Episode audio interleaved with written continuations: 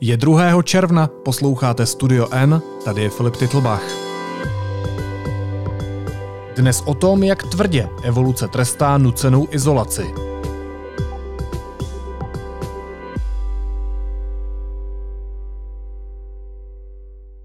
We will be with our friends again. We will be with our families again. We will meet again. Opět se setkáme, prohlásila před několika týdny britská královna. Snad už brzo, řeklo svým blízkým mnoho jiných. Pandemie koronaviru uvrhla miliony lidí po celém světě do největší řízené izolace, jakou naše dějiny pamatují.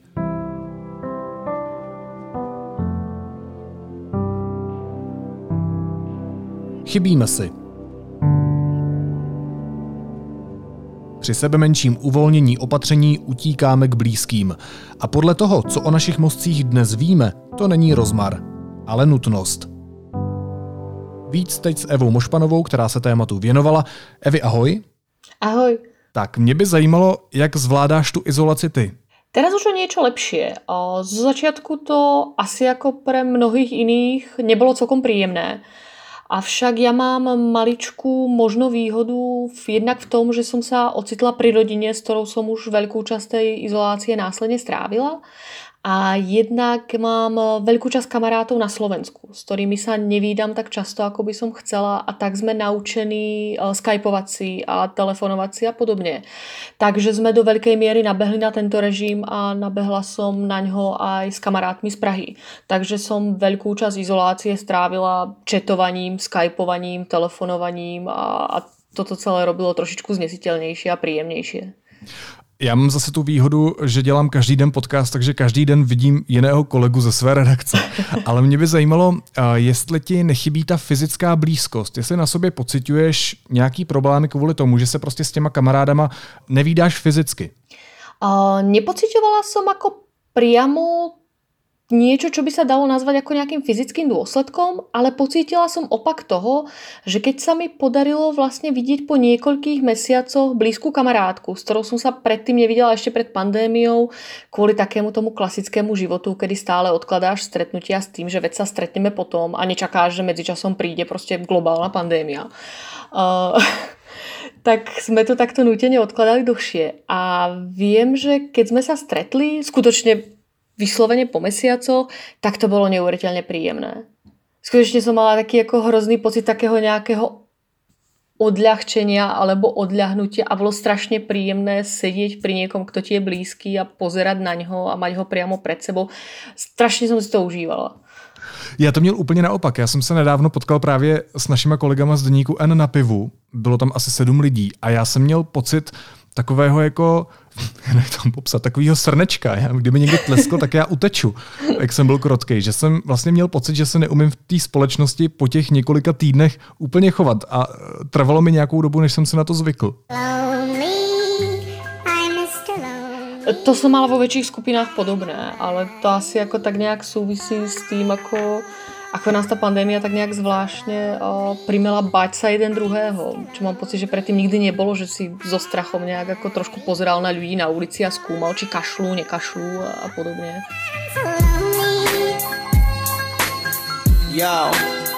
No a teď obecně, z toho poznání, které máme, tak co s člověkem dělá osamělost nebo vyloučení? Vlastne samotú vedci skúmali celkom dôkladne už predtým, ako pred nejakou pandémiou a z tých výskumov my vieme, že má nejaké zdravotné dopady, ako celkom merateľné. Vlastne prejavuje sa fyzicky podobne, v podstate sa prejavuje nejaký ten stres z nej. Ľudia, ktorí sú osamelí a sami sa tak skutočne cítia, majú vyšší tlak napríklad, majú vyššie rizika depresí, obezity u starších ľudí stúpa riziko Alzheimerových chorôb a rôznych demencií a podobne. Takže ono sa to nejak skutočne prejavuje. Sú dokonca výskumy, ktoré hovoria o, tak nejak trošku populárne naučné, že samota môže mať rovnaký výsledok, ako keby si vyfajčil 15 cigariet denne. Samozrejme, takto presne zmerať je to neuveriteľne ťažké, ale je to nejaký príklad toho, ako veľmi to môže pôsobiť. A je to podobné napříč druhy? Děje se to i jiným živočichům, ne že by kouřili 15 cigaret denně, ale že pocitují různé bolesti, fyzické bolesti nebo nějaké příznaky stresu? Určite. Deje sa to hlavne u zvieratok, ktoré sú sociálne.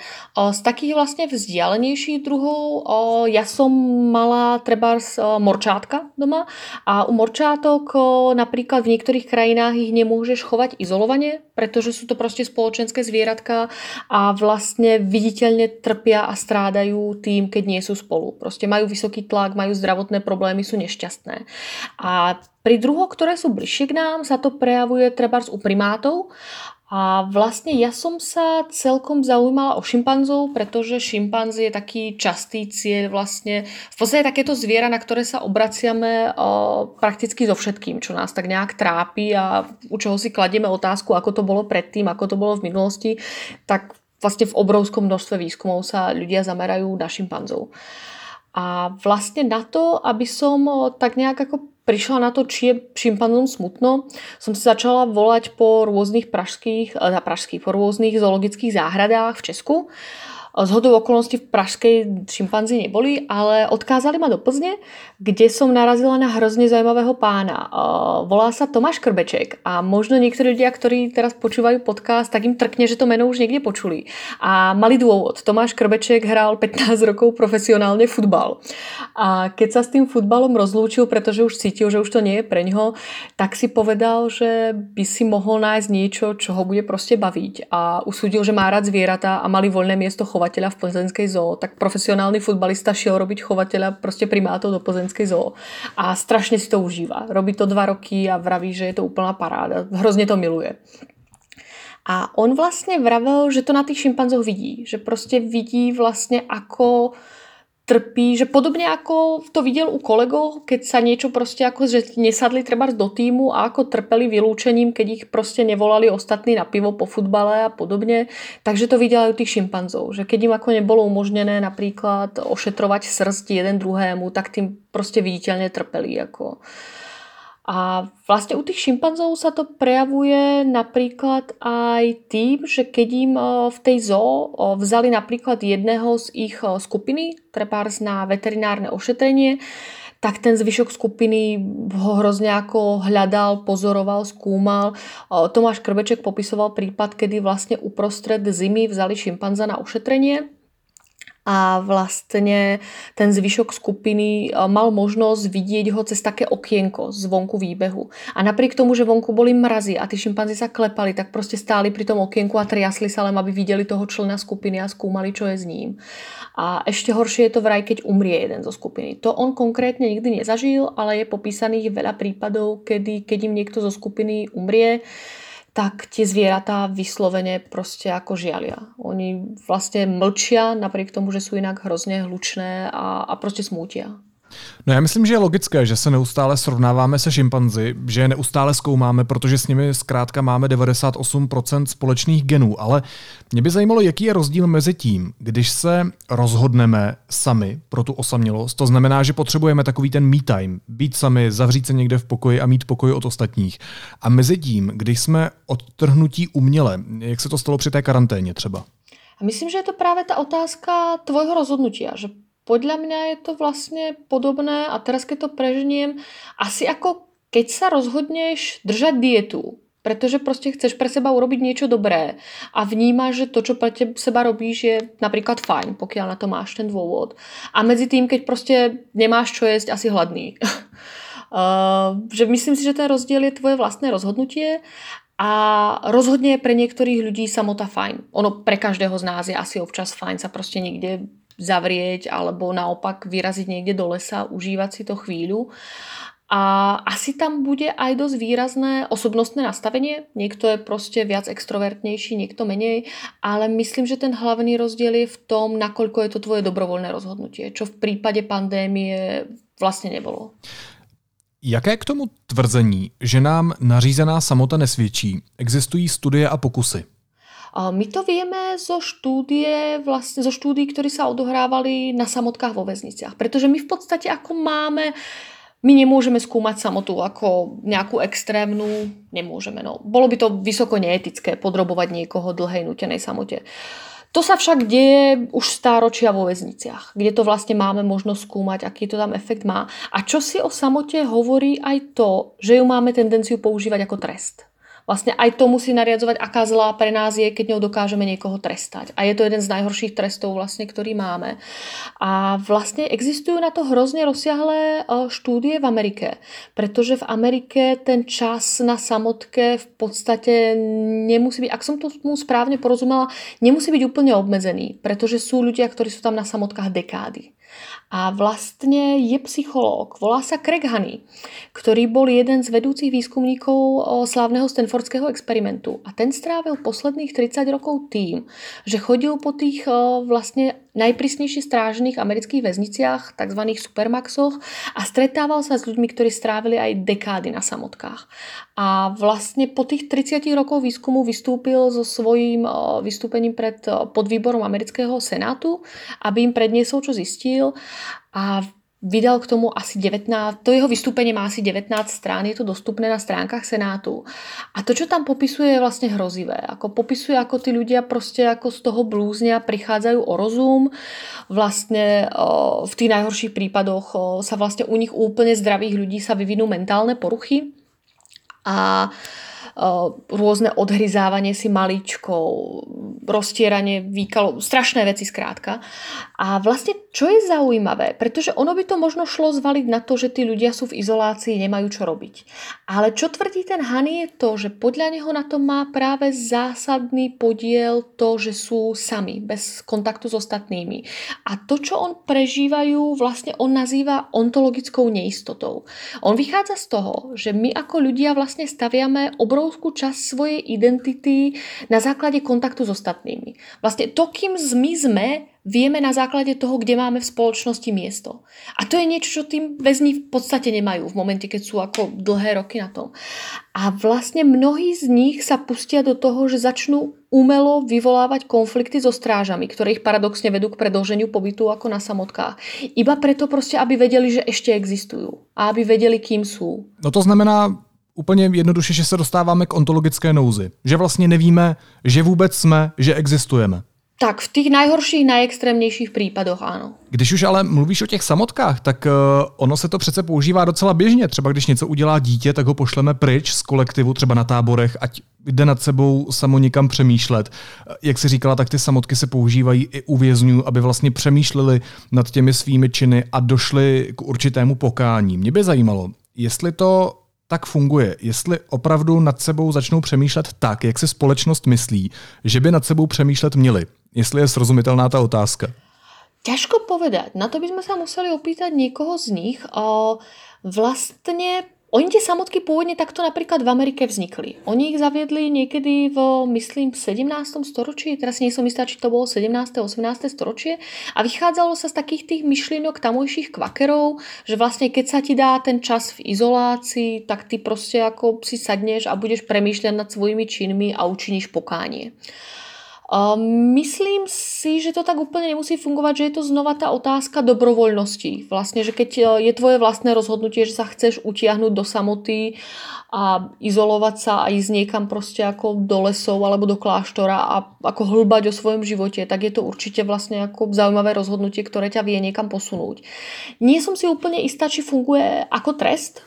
Na to by bolo potrebné opýtať sa nejakého psychológa, ale v každom prípade u tých väzňov sa to hlavne pri tých dlhodobých pobytoch nepotvrdilo.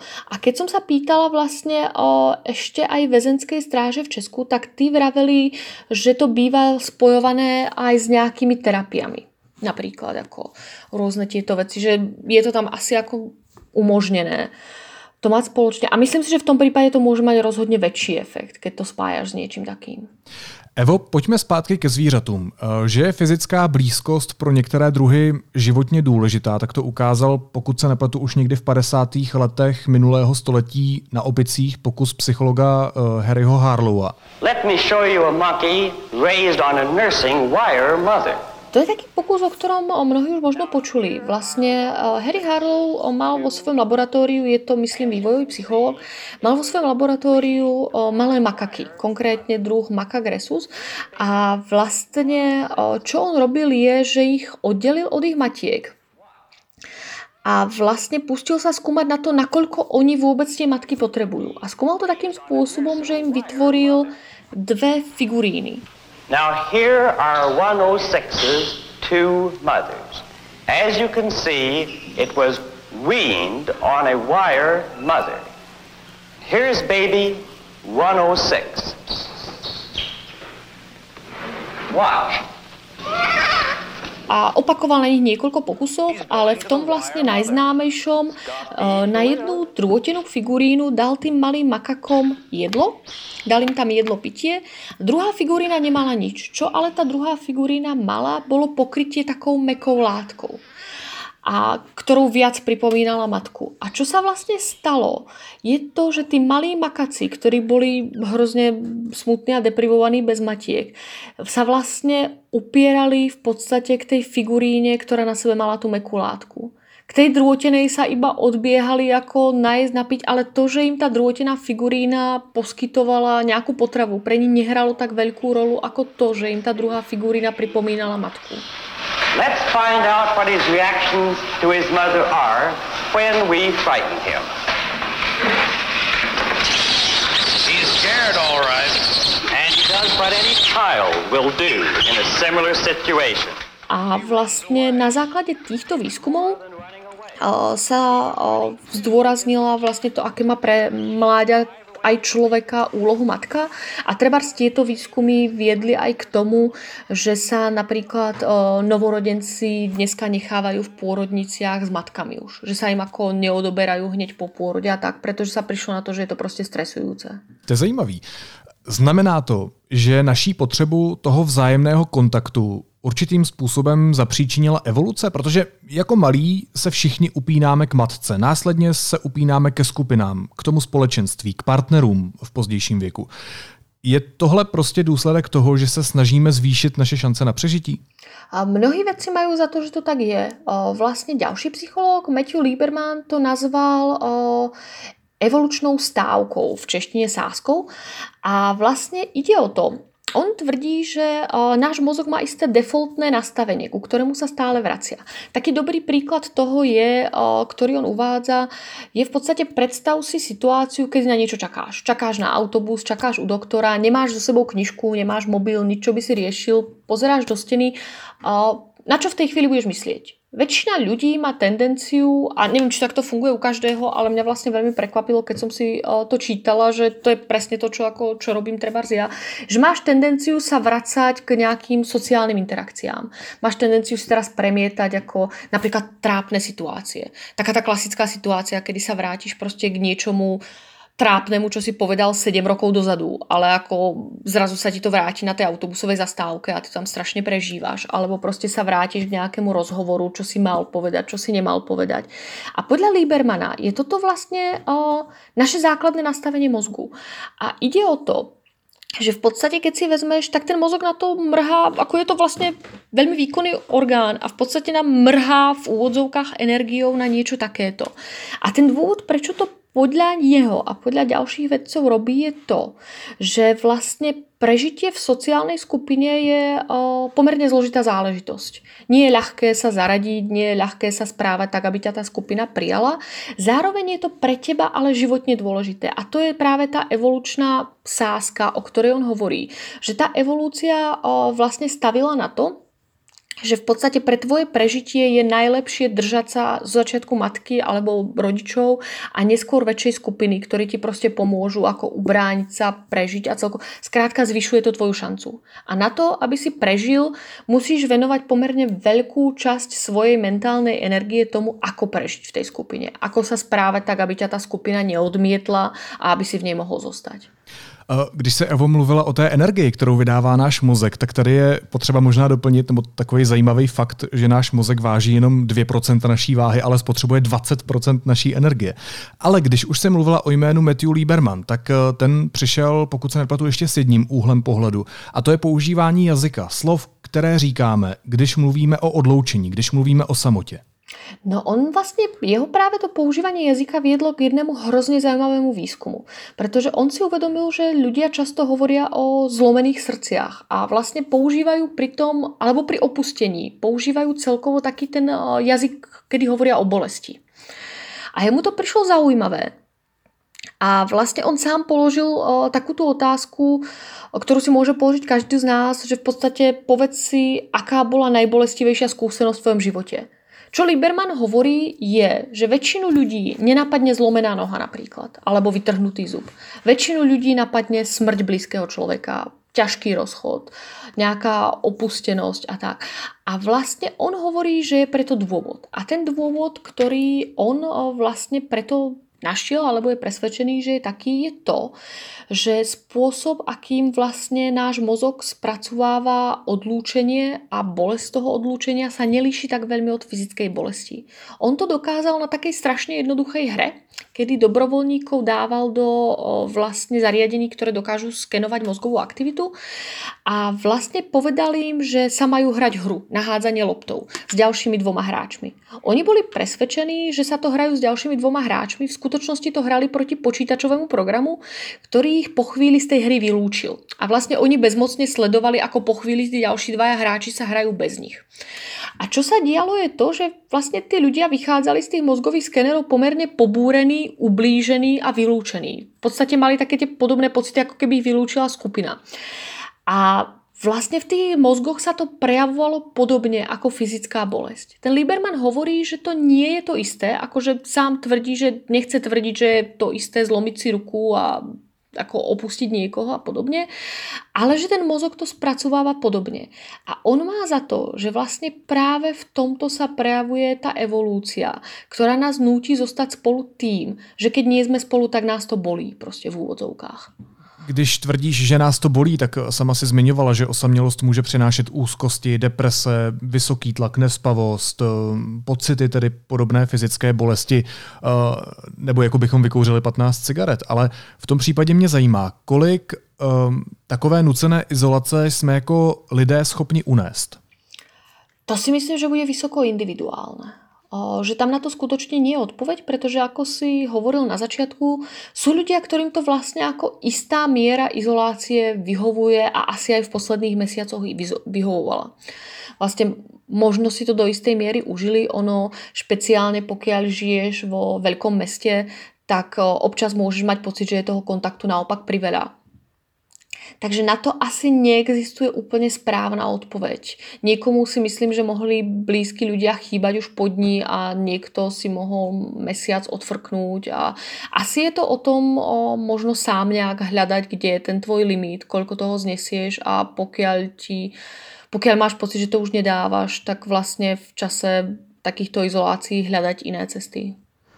No tak dneska je spousta lidí single, já znám taky několik lidí, kteří prostě s nikým být nechtějí, sami třeba cestují někam do přírody, kde není společnost. Takže znamená to, že jsou mezi námi výjimky, nebo tedy, že, že někdo z nás prostě zkrátka potřebuje samotu víc a někdo míň. Je to tedy důkaz toho, eh, že je to individuální proces. Myslím si, že to bude individuálne. A vlastne my sme pred pár mesiacmi vydali v denníku iný zaujímavý text o samote, ktorý písala kolegyňa Adela Skoupa, ktorý sa na samotu pozeral vlastne z úplne iného pohľadu. Je to trošičku paradoxné, že máme takto dva texty, ktorých vyznenie je vlastne o. Ale jej text sa zaoberal práve dobrovoľnou samotou. Tým vlastne ľuďmi, ktorí sa dobrovoľne rozhodli na čas odpojiť od vlastne dnešného veľmi prepojeného sveta a na chvíľu ísť proste vydať sa na dlhý pochod alebo proste na nejakú digitálnu, ako digitálny detox a podobne. A tá samota im niečo priniesla.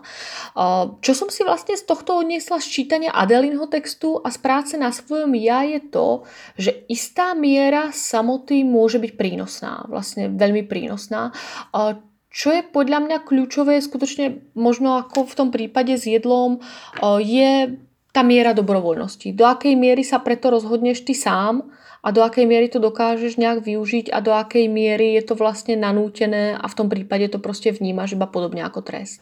Říká reportérka deníku N Eva Mošpanová. Evi, moc ti děkuju za to, eh, že se se mnou socializovala. Já děkuji.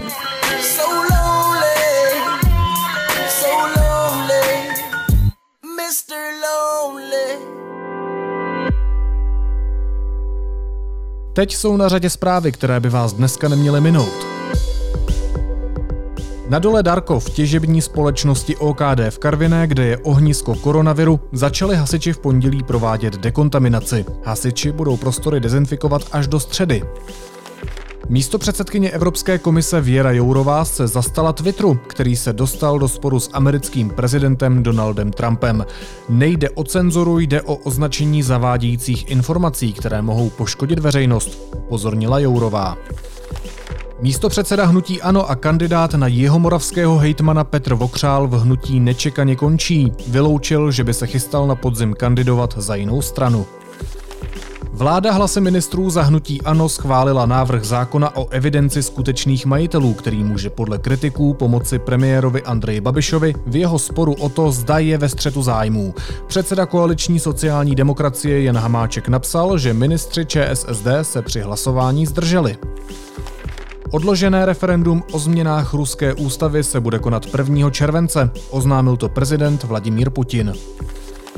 A Spojené státy chtějí zahájit vyšetřování chystané digitální daně v České republice, která má postihnout americké internetové firmy Google či Facebook. Může to vést až k zavedení cla na české zboží. USA budou vyšetřovat zákony i dalších zemí.